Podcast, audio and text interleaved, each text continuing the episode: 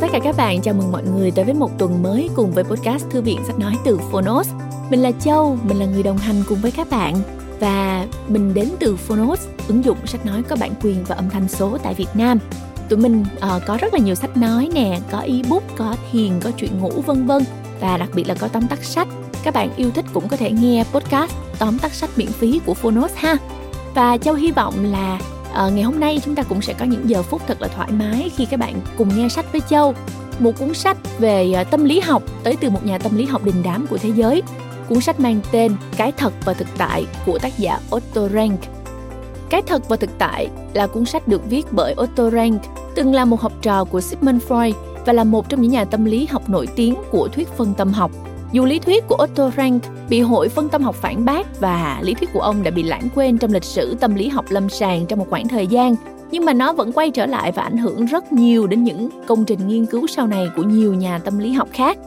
Với sách nói này, thính giả sẽ được tìm hiểu về những bí ẩn của cái tôi dưới một lăng kính rất là khác.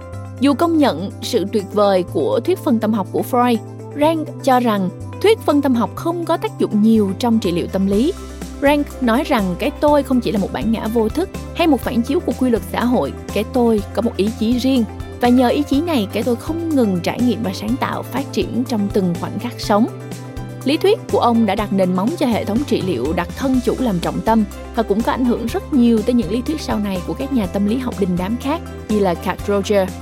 Một cuốn sách có thể nói là khó mà bỏ qua được của những người yêu thích tâm lý học. Các bạn cùng lắng nghe chương 1 và sau đó thì nếu các bạn muốn nghe hết, chúng ta hãy lên ứng dụng Phonos các bạn nhé. Cảm ơn các bạn, hẹn gặp lại trong podcast lần sau.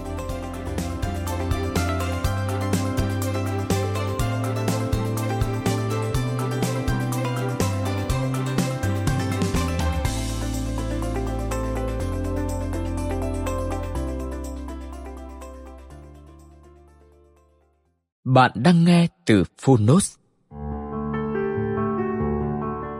cái thật và thực tại một lịch sử đời sống sinh động xuyên qua Schopenhauer, Nietzsche and Freud về ý chí sáng tạo vô tận của con người.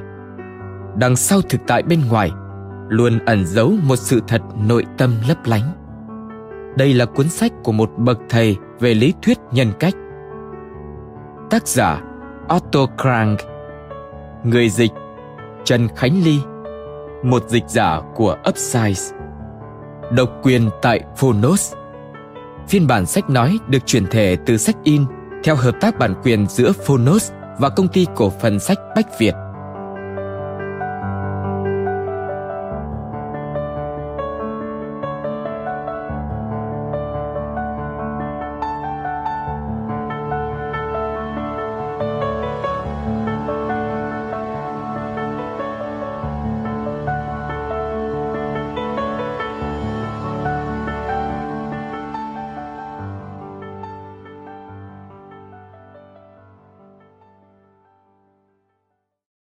Một người chỉ trở nên mạnh mẽ và sáng suốt khi đã thực sự nhận biết và thấu hiểu tất cả những cái xấu, cái ác trong mình, những nỗi đau khổ và bất hạnh của mình, chấp nhận chúng và lôi chúng ra ánh sáng, chứ không phải tự du mình bằng những lời hô hào xuông hay bằng việc tìm đến trú ngụ trong những trò tiêu khiển, giải trí. Mọi sự trốn mình trong một nơi trốn nào đó đều không có tác dụng mọi sự vỗ về đều bất khả trước cái xấu, cái ác của con người. Bằng ý chí dám đối diện với bóng tối trong mình, con người dần trở nên hùng mạnh hơn. Người ta chỉ có thể đẩy lùi bóng tối tâm cảm bằng ánh sáng của trí huệ, của lý trí sáng suốt và hướng đến điều cao thượng. Chúng tôi sẽ cùng bạn đi con đường gian nan này. Chào mừng bạn đến với tủ sách Tâm lý trị liệu của iBooks. Otto Frank trong lòng độc giả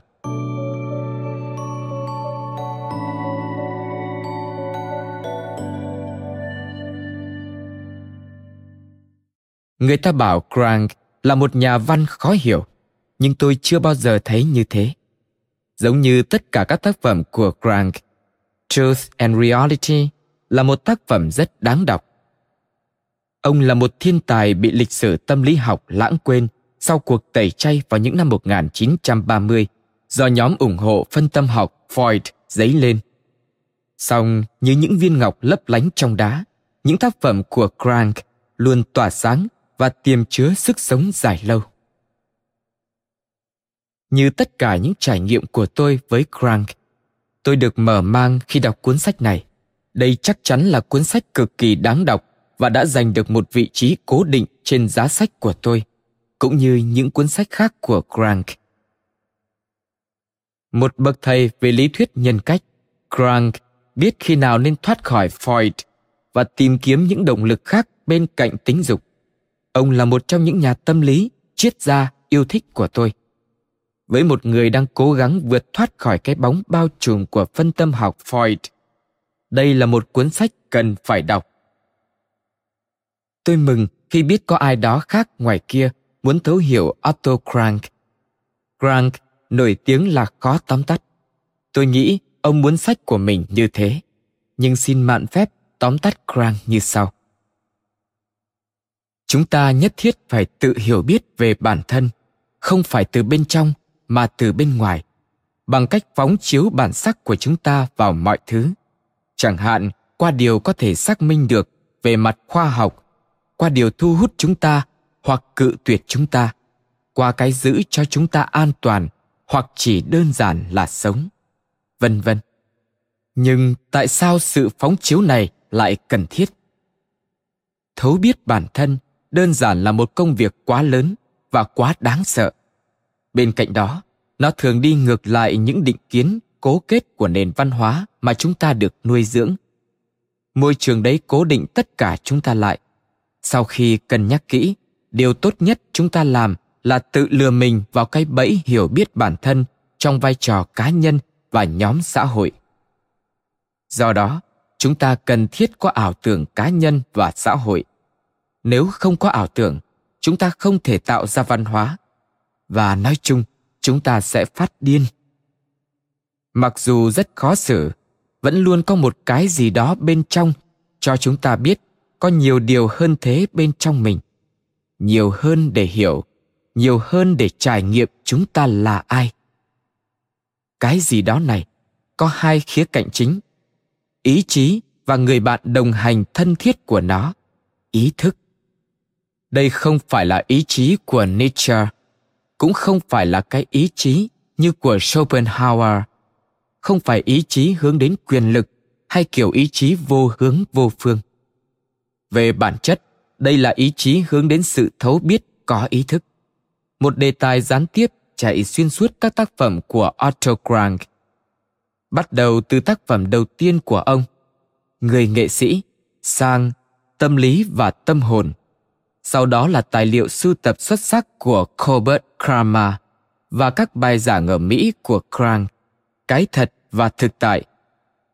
Liệu pháp ý chí, đến cuối cùng là hơn cả tâm lý học.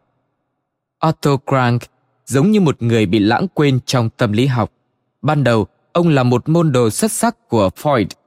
Thực sự là một trong những người bất khả xâm phạm, đã cố gắng loại bỏ những người bất đồng chính kiến sau khi chia tay với Yun, Crank sau đó cũng ra đi, thực hành ý tưởng của riêng mình.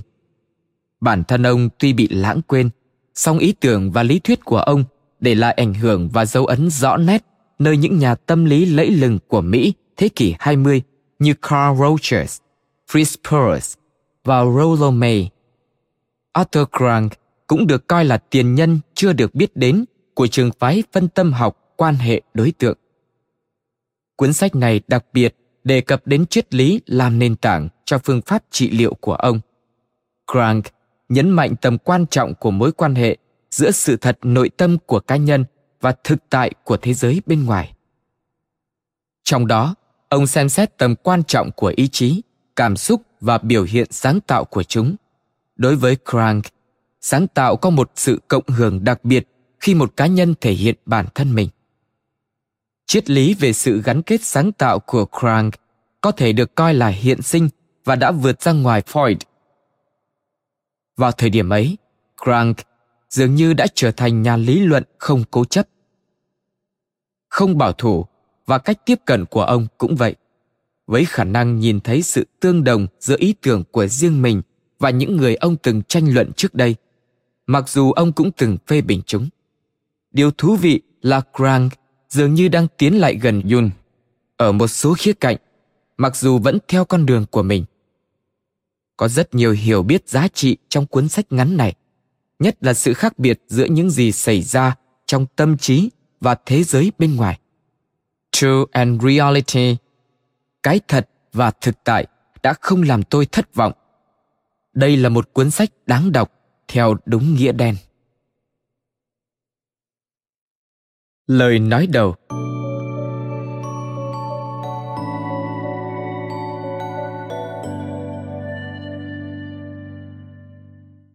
cái thật và thực tại là tập sách thứ ba thuộc bộ Outlines of the Genetic Psychology on the Basic of the Psychoanalysis of the Ego Structure.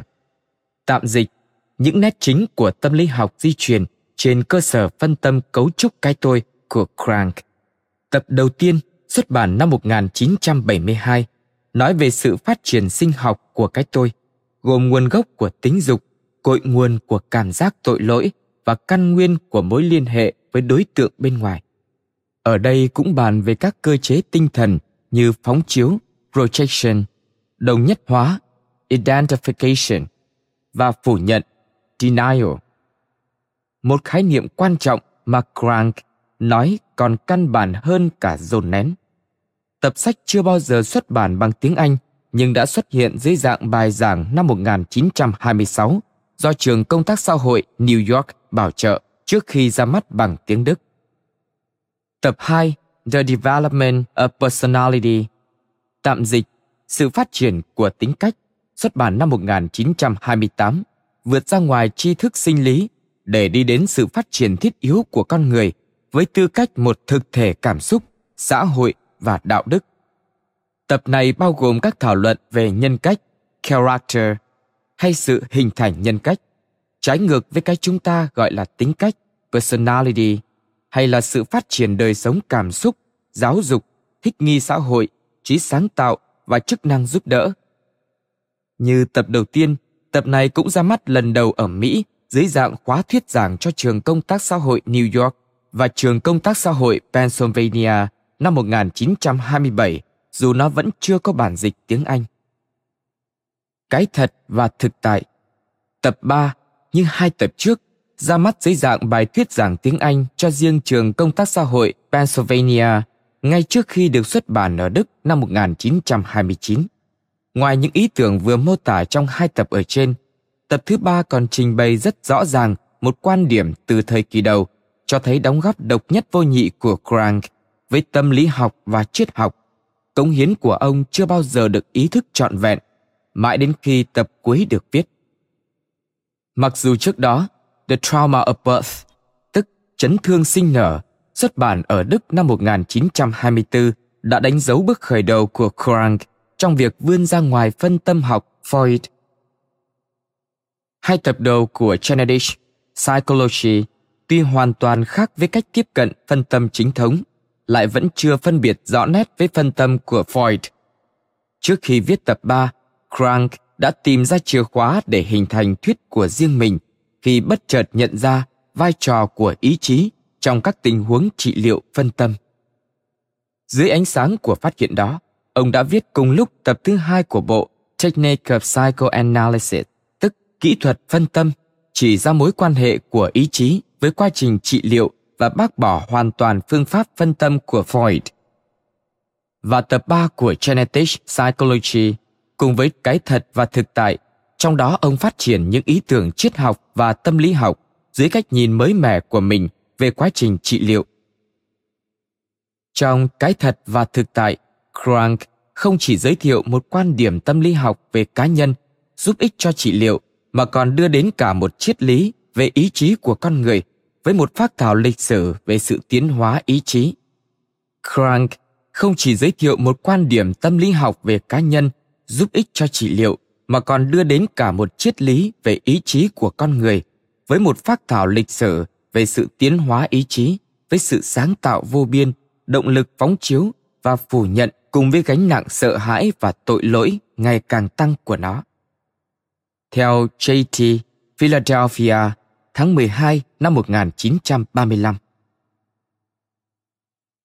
Jesus, Ta đến để chứng cho sự thật. Pilate, Sự thật là gì? Chương 1 Sự ra đời của tính cách cá nhân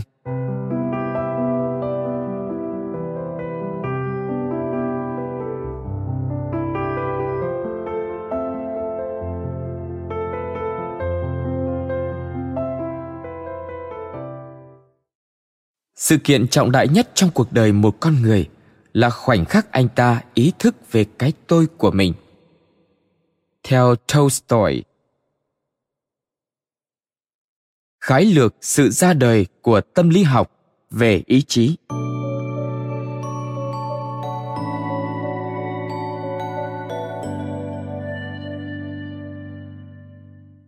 Những dòng suy nghĩ trong cuốn sách này là một phần của một tuyên ngôn sơ bộ mà tôi đã phát triển từ khái niệm tinh thần psychic đây là khái niệm tôi đã đưa ra trong tác phẩm thời trẻ của mình The Artist tức nghệ sĩ năm 1905, cách đây khoảng gần một phần tư thế kỷ. Việc xây dựng và hình thành quan niệm ban đầu này dần dần dẫn tôi đến lĩnh vực tâm lý học di truyền và kiến tạo, rồi sau đó dựa trên những kinh nghiệm phân tâm thực tiễn, kết tinh thành tâm lý học ý chí. Cách tiếp cận này đã soi tỏ một cách có ý nghĩa nền tảng tâm lý của nhận thức luận và đạo đức học.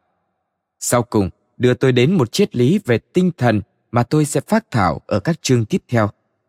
Tôi đã phát triển khía cạnh chữa bệnh thực tiễn của tâm lý học ý chí ở tập 2 cuốn Kỹ thuật phân tâm được xuất bản cùng thời gian.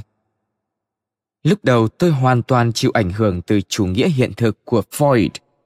Tôi đã cố gắng bày tỏ quan điểm của mình về con người sáng tạo, về người nghệ sĩ bằng các thuật ngữ cơ sinh học thuộc hệ tư tưởng khoa học tự nhiên của Freud – nhưng trải nghiệm bản thân đã cho phép tôi trình bày một cách mạch lạc những vấn đề phổ quát của con người bằng một thứ ngôn ngữ cũng phổ thông như thế.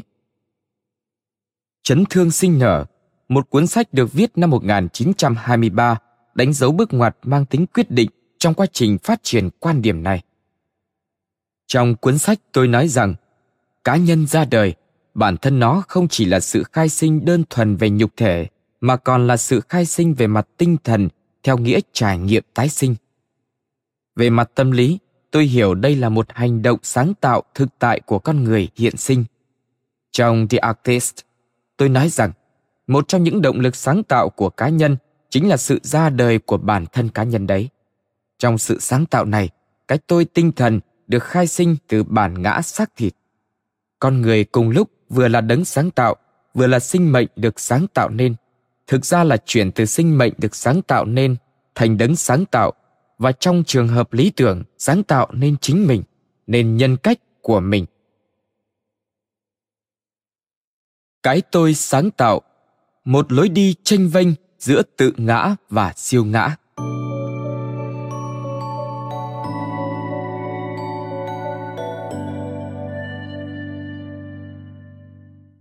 Quan niệm cho rằng tính cách cá nhân ra đời từ chính bản thân như một tiếp diễn tâm lý tất yếu của chấn thương ban đầu khi sinh cũng dẫn đến một hệ phương pháp trị liệu khác. Trong The Trauma of Birth, bắt đầu từ một trải nghiệm cụ thể trong hoàn cảnh trị liệu phân tâm, tôi đã đưa ra cách diễn giải mới cho trải nghiệm đó. Trong The Artist, tôi cố gắng mở rộng nó thành trải nghiệm phổ quát của con người và văn hóa. Hiện tại, quan niệm của tôi dựa trên trải nghiệm phổ quát đấy của con người. Trên ý tưởng mang tính vũ trụ về linh hồn và cố gắng tập hợp mọi biểu hiện của nó thành tâm điểm của tính cá nhân riêng biệt. Tôi không định dẫn từ cái toàn thể, cái siêu cá nhân supra individual đến cái cá thể và mang tính cá nhân, cũng không phải để giải thích việc đi từ cái này đến cái kia. Với tôi, cả hai thế giới vĩ mô và vi mô cái toàn thể và cá thể cái siêu cá nhân và cá nhân đấy song song với nhau phụ thuộc lẫn nhau. Thế giới này tác động lên thế giới kia. Chừng nào còn có thể tôi muốn chỉ ra điều đó. Trong nỗ lực này cuốn sách cũng giống như một chuyến du ngoạn vào lịch sử văn hóa.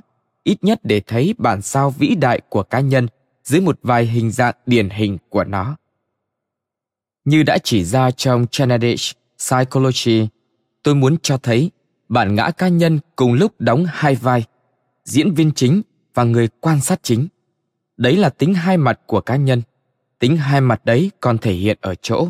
Đối với người văn minh, môi trường sống không còn là một thực tại thuộc về tự nhiên, như một lực lượng đối lập từ thế giới bên ngoài, mà còn là một thực tại do chính chúng ta khéo léo tạo ra ở cả khía cạnh bên trong, tinh thần cũng như bên ngoài, xã hội. Chúng ta gọi đấy là nền văn minh. Theo nghĩa này, con người văn minh khi chống lại thế giới bên ngoài không phải là đang chống lại một kẻ thù thuộc về tự nhiên nữa, mà về bản chất chúng ta đang chống lại bản thân mình, phản lại chính điều chúng ta tạo ra, vì bản thân chúng ta được phản chiếu trong môi trường sống đấy, đặc biệt là trong các phong tục và lề thói, các quy ước và đạo đức, các thể chế văn hóa và xã hội. Hiểu được tính hai mặt này là nền tảng để chúng ta thấu hiểu mối liên hệ giữa con người với thế giới bên ngoài, cũng như mối quan hệ giữa con người và con người với nhau. Tâm lý học hiện thực của freud về cơ bản nhấn mạnh ảnh hưởng của các yếu tố thuộc về hoàn cảnh sống bên ngoài đến sự phát triển cá nhân và sự hình thành nhân cách. Ngay trong the artist, tôi đã phản đối nguyên lý mang tính sinh học này. Chỉ riêng nguyên lý tinh thần thôi cũng đã cho thấy ý nghĩa trong sự phát triển cốt yếu của con người về cơ bản, ý kiến của tôi dựa trên quan niệm rằng, một, thế giới nội tại tiếp thu từ thế giới ngoại tại bằng cách đồng nhất hóa. Theo thời gian, nó đã trở thành một lực lượng độc lập. Nói thêm, đồng nhất hóa, tức identification, bên cạnh đó là chuyển dịch, tức transference, phóng chiếu, projection, là ba cơ chế tâm lý quan trọng do phân tâm học Freud đề xuất. Phân tâm học cho rằng đồng nhất hóa là phát hiện nguyên thủy của sự ràng buộc tình cảm với người khác.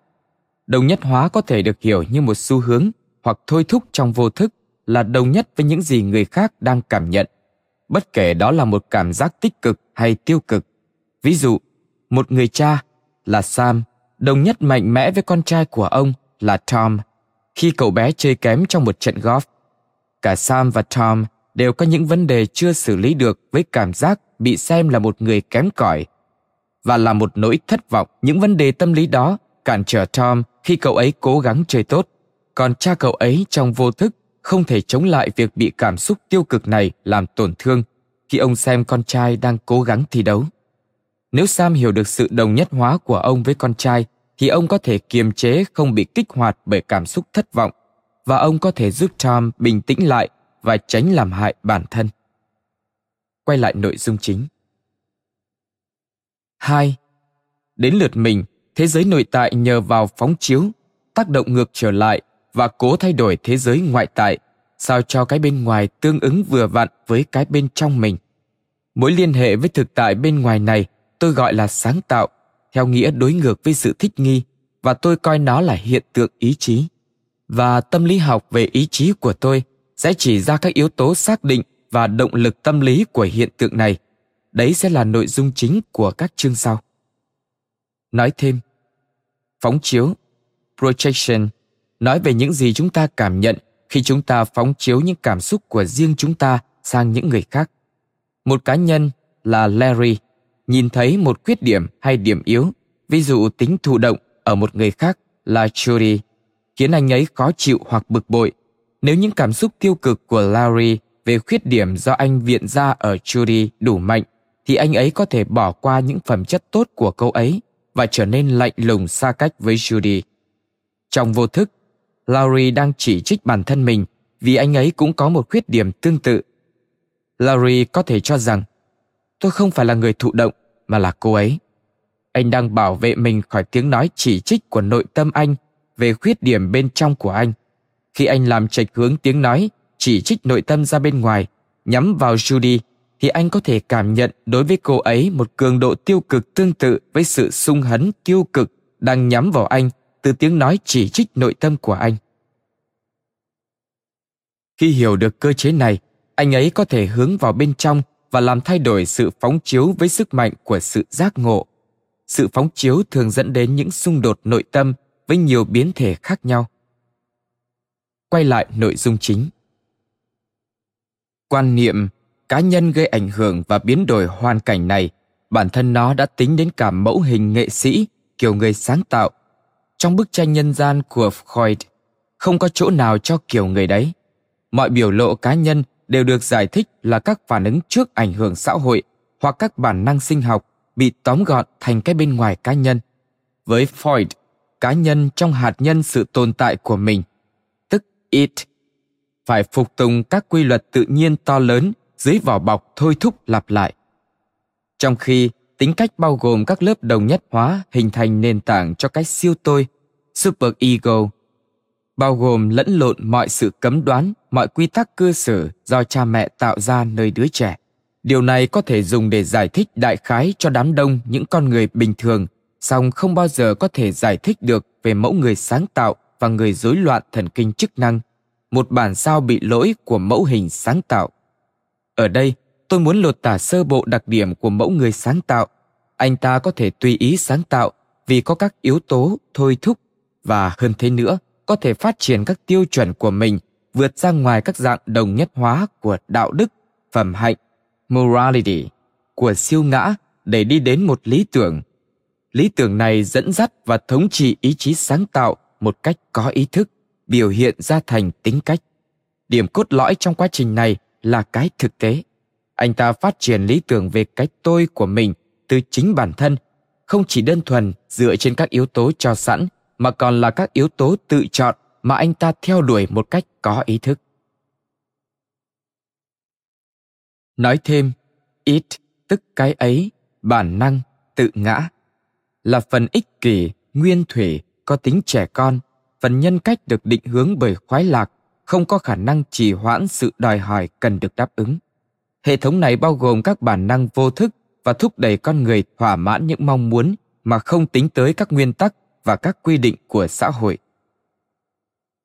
Thôi thúc lặp lại hai sự ép buộc lặp lại, repetition compulsion, là một hiện tượng tâm lý, trong đó người ta bị xui bẩy lặp lại một sự kiện chấn thương hoặc hoàn cảnh chấn thương bao gồm việc tái diễn lại sự kiện hoặc đặt mình vào những tình huống mà sự kiện có thể xảy ra trở lại.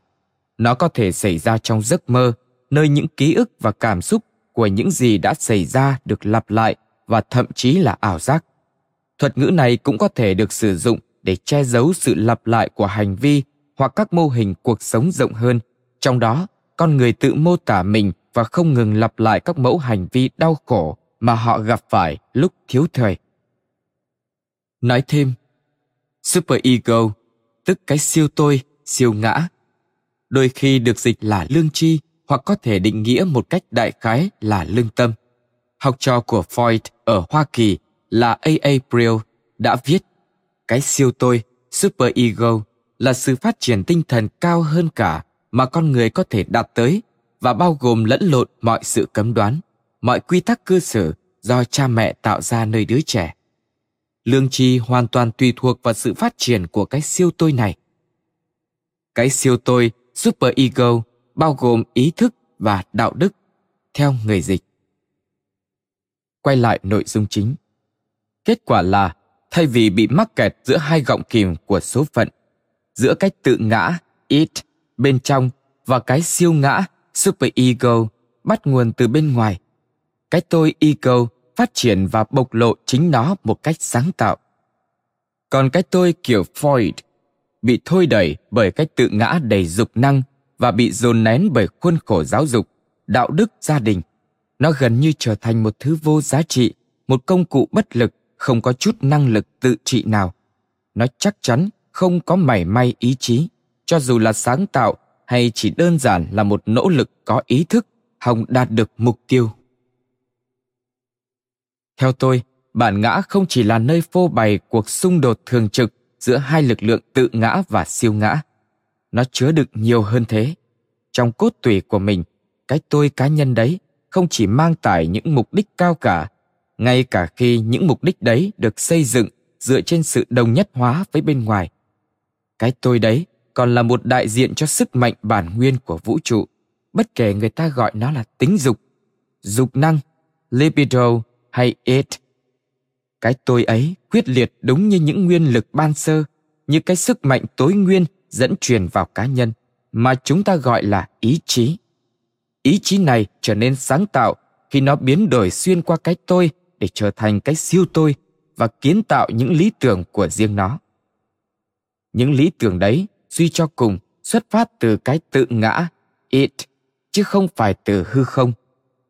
Mẫu người sáng tạo, bởi thế có một cái tôi mạnh hơn rất nhiều so với cái tôi của người bình thường. Ở người rối loạn thần kinh, cái tôi được phóng đại đến mức điên loạn của họ chính là nguyên nhân gây ra các chứng rối loạn thần kinh chức năng.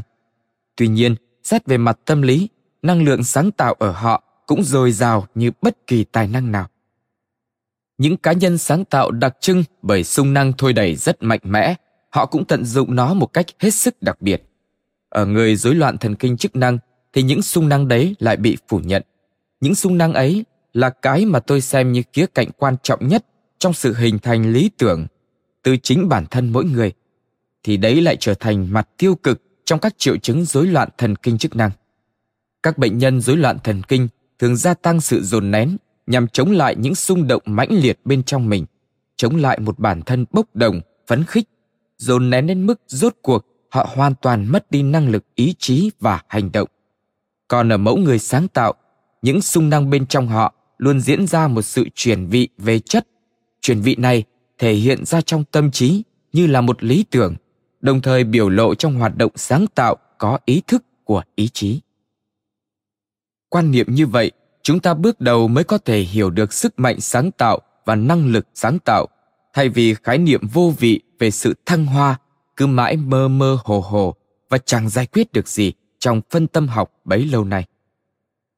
Từ góc nhìn này có thể nói rằng, với con người, đôi khi những biểu hiện bốc đồng, thôi đẩy của sung năng cũng chỉ là một biến thể bạc nhược bất lực do không thỏa mãn sức mạnh sáng tạo của ý chí. Cơn bốc đồng, phấn khích đấy chỉ là một phế phẩm của trí tưởng tượng trước một thực tại mà con người không thể đạt đến. Và dù cho một thực tại có thể chạm tới, thì nó cũng chỉ là một thay thế yếu nhược của ý chí tối thượng mà thôi. Việc thấu hiểu phương diện tâm lý của mẫu người sáng tạo và phiên bản lỗi của nó nơi những người rối loạn thần kinh giúp chúng ta đánh giá đúng về cái tôi, ego. Cái tôi đấy đâu phải lúc nào cũng là chiến trường tranh đấu khốc liệt giữa các sung năng, it và những dồn nén, siêu tôi.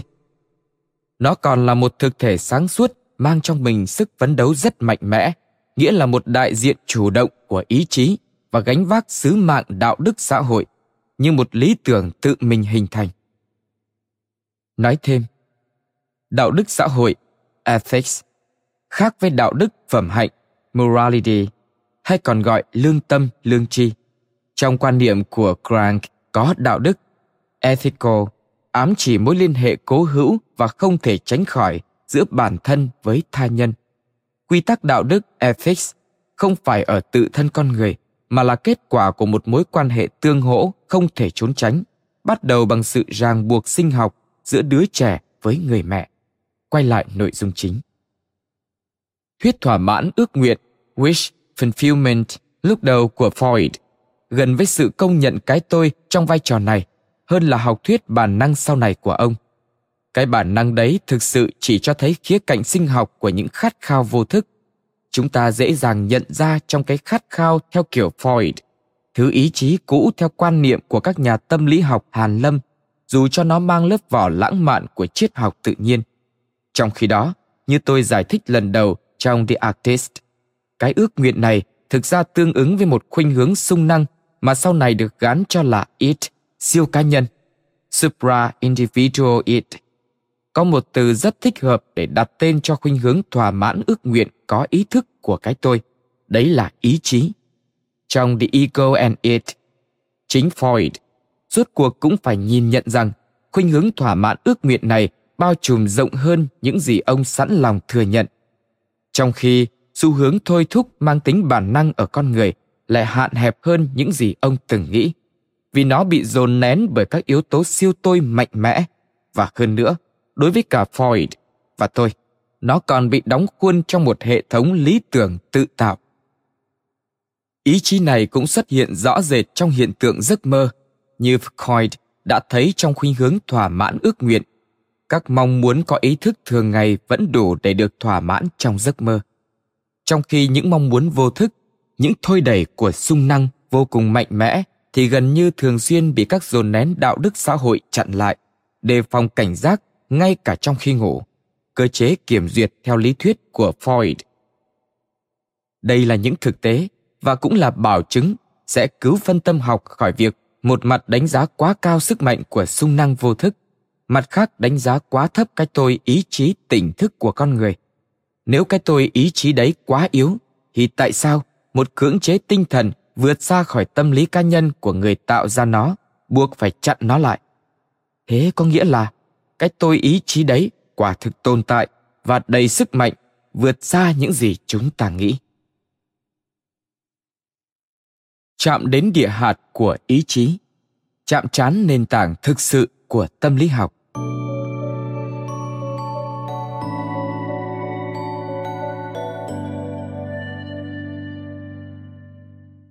Trước khi đi tìm nguồn gốc và bản chất của cưỡng chế tinh thần, psychic compulsion này tôi muốn giải thích ngắn gọn điều gì khiến tôi nói về nó.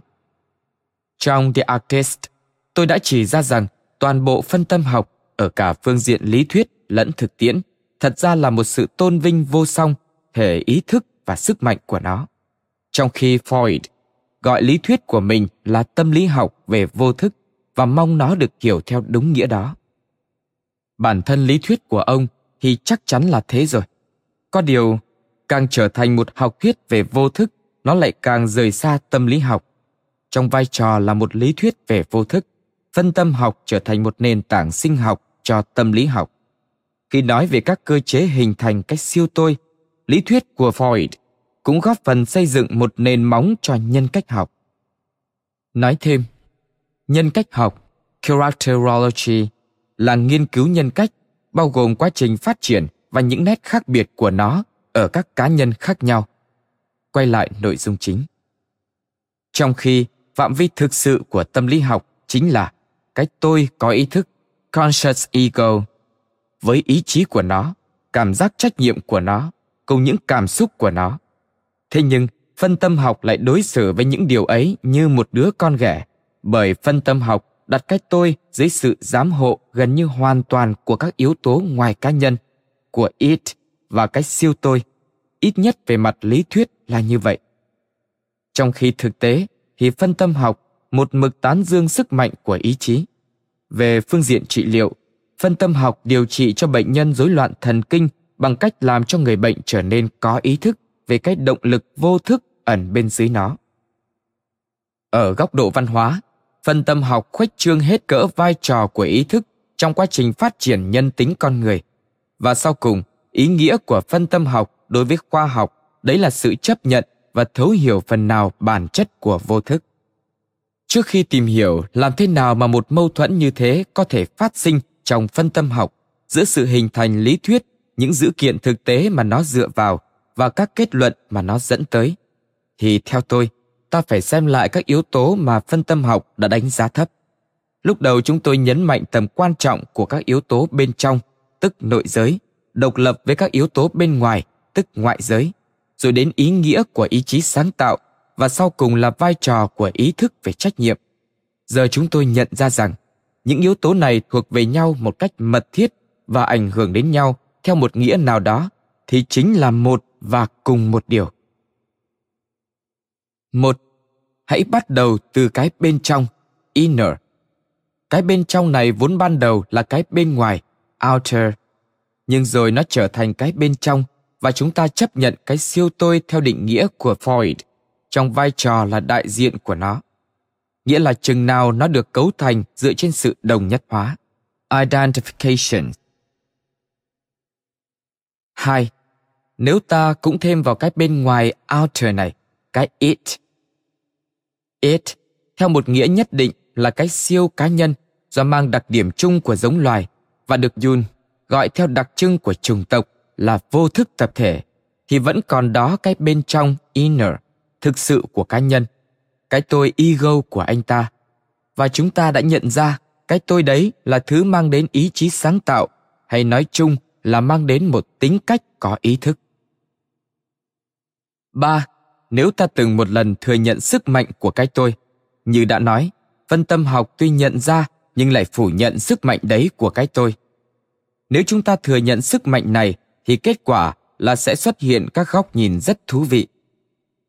Đây là góc nhìn mà nền tâm lý học Hàn Lâm xưa kia không dám mơ tới, cho dù nó nhận ra ý nghĩa của hành động ý chí có ý thức, bởi vì nó thiếu mất góc nhìn năng động của phân tâm học. Có điều, trong khi góc nhìn của phân tâm học đơn thuần dựa trên nền tảng bản năng sinh học, thì chúng ta tiếp cận cái tôi trên cơ sở sáng tạo của cá nhân. Sáng tạo này nằm ở Thứ nhất, trước hết có một khả năng là cái tôi ý chí được củng cố này phải phản ứng sáng tạo trở lại với it, bản năng bị khuất phục. Thứ hai, mặt khác, từ đó xuất hiện ảnh hưởng của cái siêu tôi thông qua lý tưởng tự kiến tạo, self-constructed ideal. Tác động đầu tiên đưa ta vào lĩnh vực quan trọng nhất nhưng cũng tăm tối nhất của toàn bộ tâm lý học, đó là đời sống cảm xúc. Trong khi đó, tác động của cái tôi ý chí bao hàm mọi hiện tượng thăng hoa thực sự. Do đó có tính tinh thần spiritual theo nghĩa rộng nhất của từ này. Tóm lại ở đây chúng ta lần đầu tiên chạm trán nền tảng thực sự của tâm lý học. Đấy là địa hạt của ý chí và đạo đức theo nghĩa hoàn toàn tinh thần chứ không phải theo nghĩa sinh lý học hay luân lý phẩm hạnh tức là không phải ở phương diện sức mạnh siêu cá nhân mà ở phương diện tự do hiểu từ góc độ siêu hình học của Kant, nghĩa là vượt trên các ảnh hưởng bên ngoài. Nói thêm, Kant khảo sát các quan điểm của các triết gia Anh thời đại khai sáng về tự do ý chí. Ví dụ như Hume quả quyết rằng con người cũng chịu ảnh hưởng của chuỗi nhân quả như thế giới tự nhiên. Giờ đây, Kant tìm cách hóa giải mâu thuẫn giữa trào lưu tư duy tương quan mật thiết với chuỗi nhân quả và tính tất yếu của tự do ý chí như một thẩm quyền đạo đức. Để thực hiện điều này, ông quan sát con người từ hai phương diện. Ở phương diện thứ nhất, ông xem con người như một vật. Con người bị ảnh hưởng của các quy luật tự nhiên và do đó chịu ảnh hưởng của quy luật nhân quả. Trong vai một vật này thì con người bị điều khiển bởi các thôi thúc nội tâm, bản năng, cảm giác và dục vọng. Nhưng theo Kant, con người như một động vật có lý tính cũng là một vật tự thể và như vậy thuộc về cõi tự do qua đó, con người có thể kháng cự quy luật nhân quả và hướng đến những nguyên tắc đạo đức. Như vậy, đối với ông, tự do không phải là tùy tiện, mà là sự tự do tuân theo các quy tắc mà lý tính đã tự đề ra. Theo Kant, một ý chí tự do là một ý chí trong khuôn khổ những quy tắc luân lý. Kant cho rằng sự tự do mà không hàm dung sự tự phục tòng này không phải là tự do đích thật. Do đó, những hành động xấu ác về mặt đạo đức không dựa trên tự do ý chí mà do quy luật nhân quả gây nên. Nhân phẩm cao quý của con người nằm ở chỗ anh ta kháng cự các bản năng và biết chính tự mình là nguyên nhân. Quay lại nội dung chính. Phân tâm học hiếm khi tiếp cận vấn đề đời sống cảm xúc nó công nhận những cảm xúc vô thức là tương đương với các ước nguyện vô thức song lại không dễ gì quy những cảm xúc vô thức này về đời sống bản năng giống như các ước nguyện vô thức. Để giải thích rõ hơn, chúng ta có thể chấp nhận giả thiết như sau. Những khát khao ước nguyện đấy tương ứng với những cảm xúc vô thức nhưng toàn bộ lãnh địa cảm xúc của con người với những cung bậc cảm xúc được phân chia chi ly là một hiện tượng không thể nào phủ nhận của thể ý thức. Nói như thể chính là toàn bộ con người. Từ góc nhìn này, ta có thể chấp nhận dễ dàng hơn cách giải thích của Freud.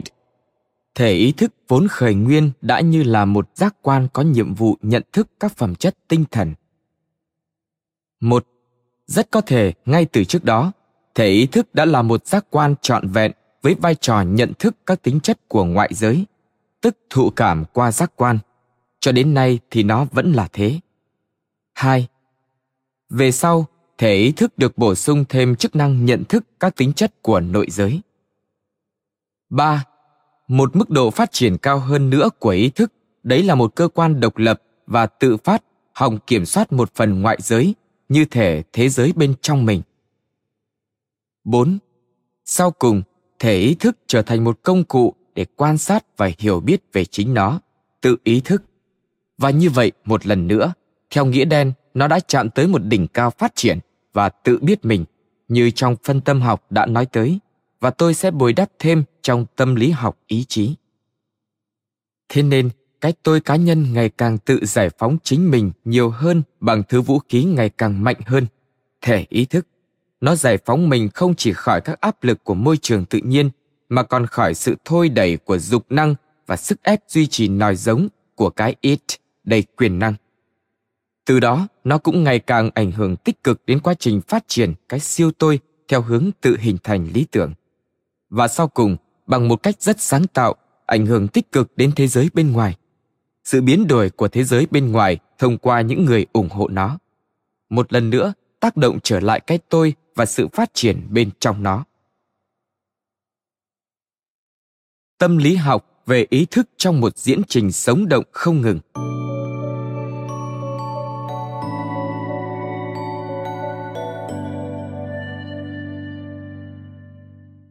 Rốt cuộc, từ vấn đề ý chí, chúng ta quay trở lại vấn đề ý thức và tất cả những điều này càng đượm màu tâm lý. Dù ý chí có là nền tảng và quan trọng ra sao trong việc kích bẩy mọi hành động, cảm nhận và suy nghĩ của cá nhân, thì rốt cuộc ta chỉ có thể thấu hiểu tất cả những hiện tượng này trong và thông qua ý thức. Theo nghĩa sâu hơn này, tâm lý học có thể không là gì hơn ngoài là tâm lý học về ý thức. Thậm chí còn hơn thế, một tâm lý học về ý thức với các khía cạnh và giai đoạn phát triển khác nhau của nó. Ta sẽ xem xét tính tương đối này. Tính tương đối không chỉ trong những hiểu biết có ý thức của con người, mà còn của bản thân mọi hiện tượng ý thức. Trước hết, chúng ta phải đối mặt với toàn bộ các vấn đề của tâm lý học, cụ thể là chúng ta nhận thức được về các yếu tố thôi đẩy thực sự trong đời sống tâm lý của mình luôn chỉ thông qua trung gian là thể ý thức. Nhưng thể ý thức này, bản thân nó không vững vàng, không liên tục, liên lạc. Nó có thể thay đổi, gây nên tình trạng méo mó và sai lệch trong tâm lý theo nghĩa đen. Từ đó phát sinh một loạt những khó khăn. Thứ nhất, khó khăn đầu tiên, như đã nói, chúng ta nhận thức được các hiện tượng ý thức chỉ duy nhất thông qua trung gian là thể ý thức.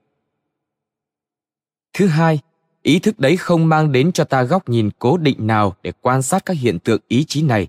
Bản thân chính ý thức đấy cũng không ngừng thay đổi, thay thế và mở rộng mình. Thứ ba, dẫu đến khó khăn thứ ba, và có lẽ là quan trọng nhất, chúng ta chỉ có thể quan sát các hiện tượng dao động này của ý thức thông qua một loạt siêu ý thức, gọi là tự ý thức về mình. Những khó khăn càng phức tạp hơn khi ta xét đến thực tế về cơ bản bản thân thể ý thức và sự phát triển của nó được xác định thông qua các hiện tượng ý chí, hoặc ít nhất là chịu ảnh hưởng theo một cách rất sâu xa. Có một quá trình diễn giải và diễn giải lại liên tục diễn ra từ cả hai phía. Ý thức liên tục được diễn giải bởi ý chí và bởi nhiều cấp độ khác nhau của ý chí.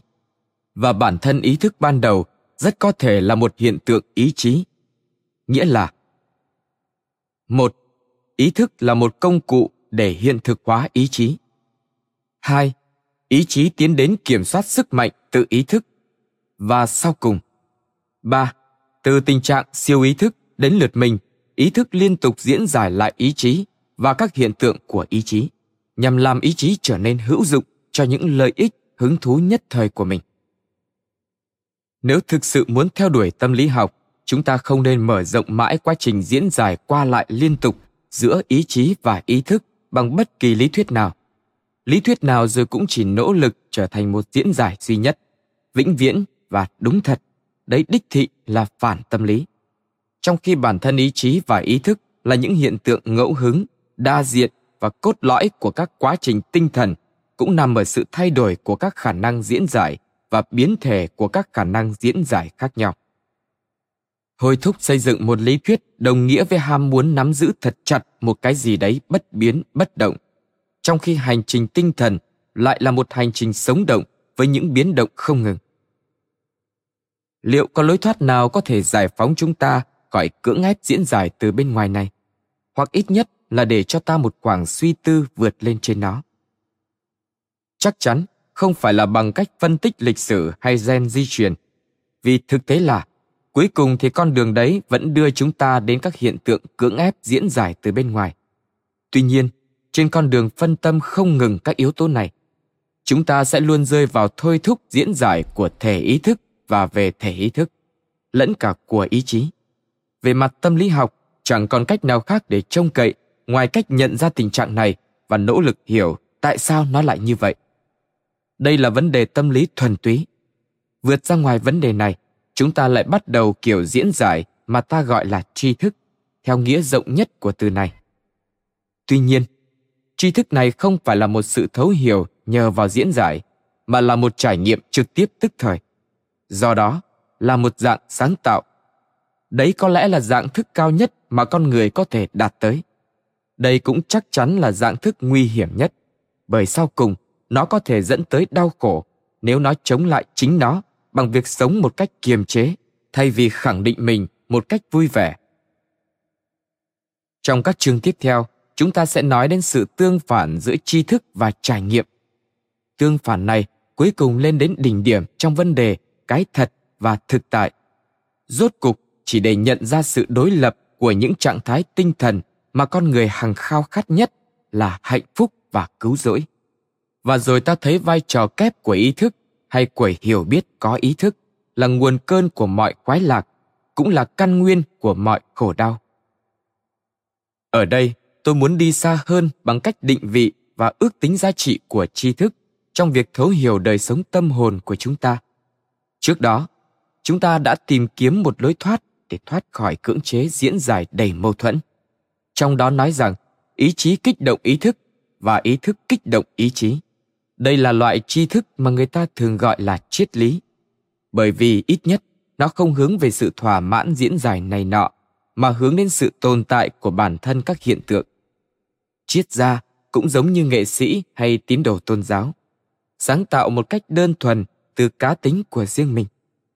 Dù dưới các hình thức khác nhau, song biểu hiện ở tất cả bọn họ đều là thứ gì đó siêu cá nhân, tự nhiên, nhi nhiên và rộng lớn như vũ trụ. Vì thế giá trị mà nó mang đến là phổ quát với nhân loại. Chúng ta vẫn luôn cho rằng, với tất cả các hình thái sáng tạo, hình thức bên ngoài chỉ có ý nghĩa về mặt tâm lý. Tuy nhiên, đối với cá nhân sáng tạo, về mặt thiên tư, thì cái hình thức ấy còn thể hiện tính cá nhân. Đấy là một hình thức đậm chất riêng tư. Tri thức có tính phổ quát đến mức nào, hoàn toàn phụ thuộc vào mối liên hệ giữa hai yếu tố, ý chí và ý thức này cũng như tác động của chúng lên nhau. Trong tất cả các sự kiện, cá nhân luôn dễ rơi vào nguy cơ cố diễn giải lại cái phổ quát. Sao cho cái phổ quát đấy phù hợp với mình? Nói theo kiểu tâm lý, nghĩa là cá nhân ý thức đến việc mô tả cái phổ quát như một biểu hiện ý chí của mình, chứ không phải như một lực cưỡng ép siêu cá nhân. Đây là tâm lý học về thế giới quan, nó trái ngược với việc xây dựng lý thuyết như chúng ta nói phía trên kia nó thoát khỏi sự hoài nghi mang tính diễn giải. Nó chính là một trải nghiệm sáng tạo trực tiếp, không chỉ của bản thân cá nhân, mà còn của cả vũ trụ, xuất lộ trong anh ta. Một lần nữa, ở đây, trên đỉnh cao nhất của ý thức con người và biểu đạt sáng tạo của nó, chúng ta trở đi trở lại cùng một mâu thuẫn cơ bản giữa ý chí và sự cưỡng chế, diễn ra xuyên suốt toàn bộ quá trình phát triển của con người và quá trình trở nên có ý thức ở cá nhân sáng tạo, mâu thuẫn này đôi khi được biểu hiện ra và chúng ta có thể mô tả rõ nhất về nó, đấy là thiên tính có ý thức hơn đến chính nó. Trong một người mà cùng lúc luôn giải phóng bản thân khỏi cái ban sơ nguyên thủy với hiểu biết ngày càng tăng về chính mình mà ta gọi là cá nhân hóa. Thế nên, cá nhân phải làm một cuộc ly khai đầy đau đớn khỏi đám đông. Quá trình ly khai này diễn ra liên tục trong mọi giai đoạn của tiến trình thành nhân trở thành con người mới tôi gọi đây là sự ra đời không bao giờ kết thúc của đặc tính cá nhân toàn bộ chuỗi tiến hóa từ sung năng mù quáng xuyên qua ý chí có ý thức đến sự tự ý thức về mình dường như bằng cách nào đó liên tục khai sinh tái sinh rồi lại khai sinh kéo dài từ một sự ra đời của đứa trẻ từ tử cung người mẹ. Vượt lên với hai, sự ra đời của cá nhân từ đám đông. Đến ba, sự ra đời tác phẩm sáng tạo từ cá nhân. Và sau cùng, đến bốn, sự ra đời của tri thức từ công việc và quá trình sống. Theo nghĩa này, sự tương phản giữa ý chí và ý thức bằng cách nào đó tương ứng với sự tương phản sinh học giữa sinh nở và ra đời. Đấy là một vấn đề tâm lý đặc biệt. Trong mọi thời khắc, ngay cả khi ở đỉnh cao nhất của tinh thần, ta đều thấy ở những hiện tượng này một cuộc vật lộn và nỗi đau của việc khai sinh, của sự chia tách khỏi cái toàn thể phổ quát. Cùng với đó là niềm vui và hạnh phúc của sự sinh nở, của việc tạo tác một vũ trụ riêng. Cho dù đấy là đứa bé nhục thể, là tác phẩm sáng tạo hay là cái tôi tinh thần của riêng mình. Về bản chất, đấy vốn luôn và mãi mãi là hành động ý chí của riêng chúng ta, là áp lực theo đuổi cái thật, xuất phát từ nội tâm mà ta dùng để đối chọi với áp lực bên ngoài của thực tại. Cảm ơn bạn đã lắng nghe podcast Thư viện Sách Nói. Tải ngay ứng dụng Phonos để nghe trọn vẹn sách nói của kỳ này bạn nhé. Hẹn gặp lại bạn trong các podcast sau.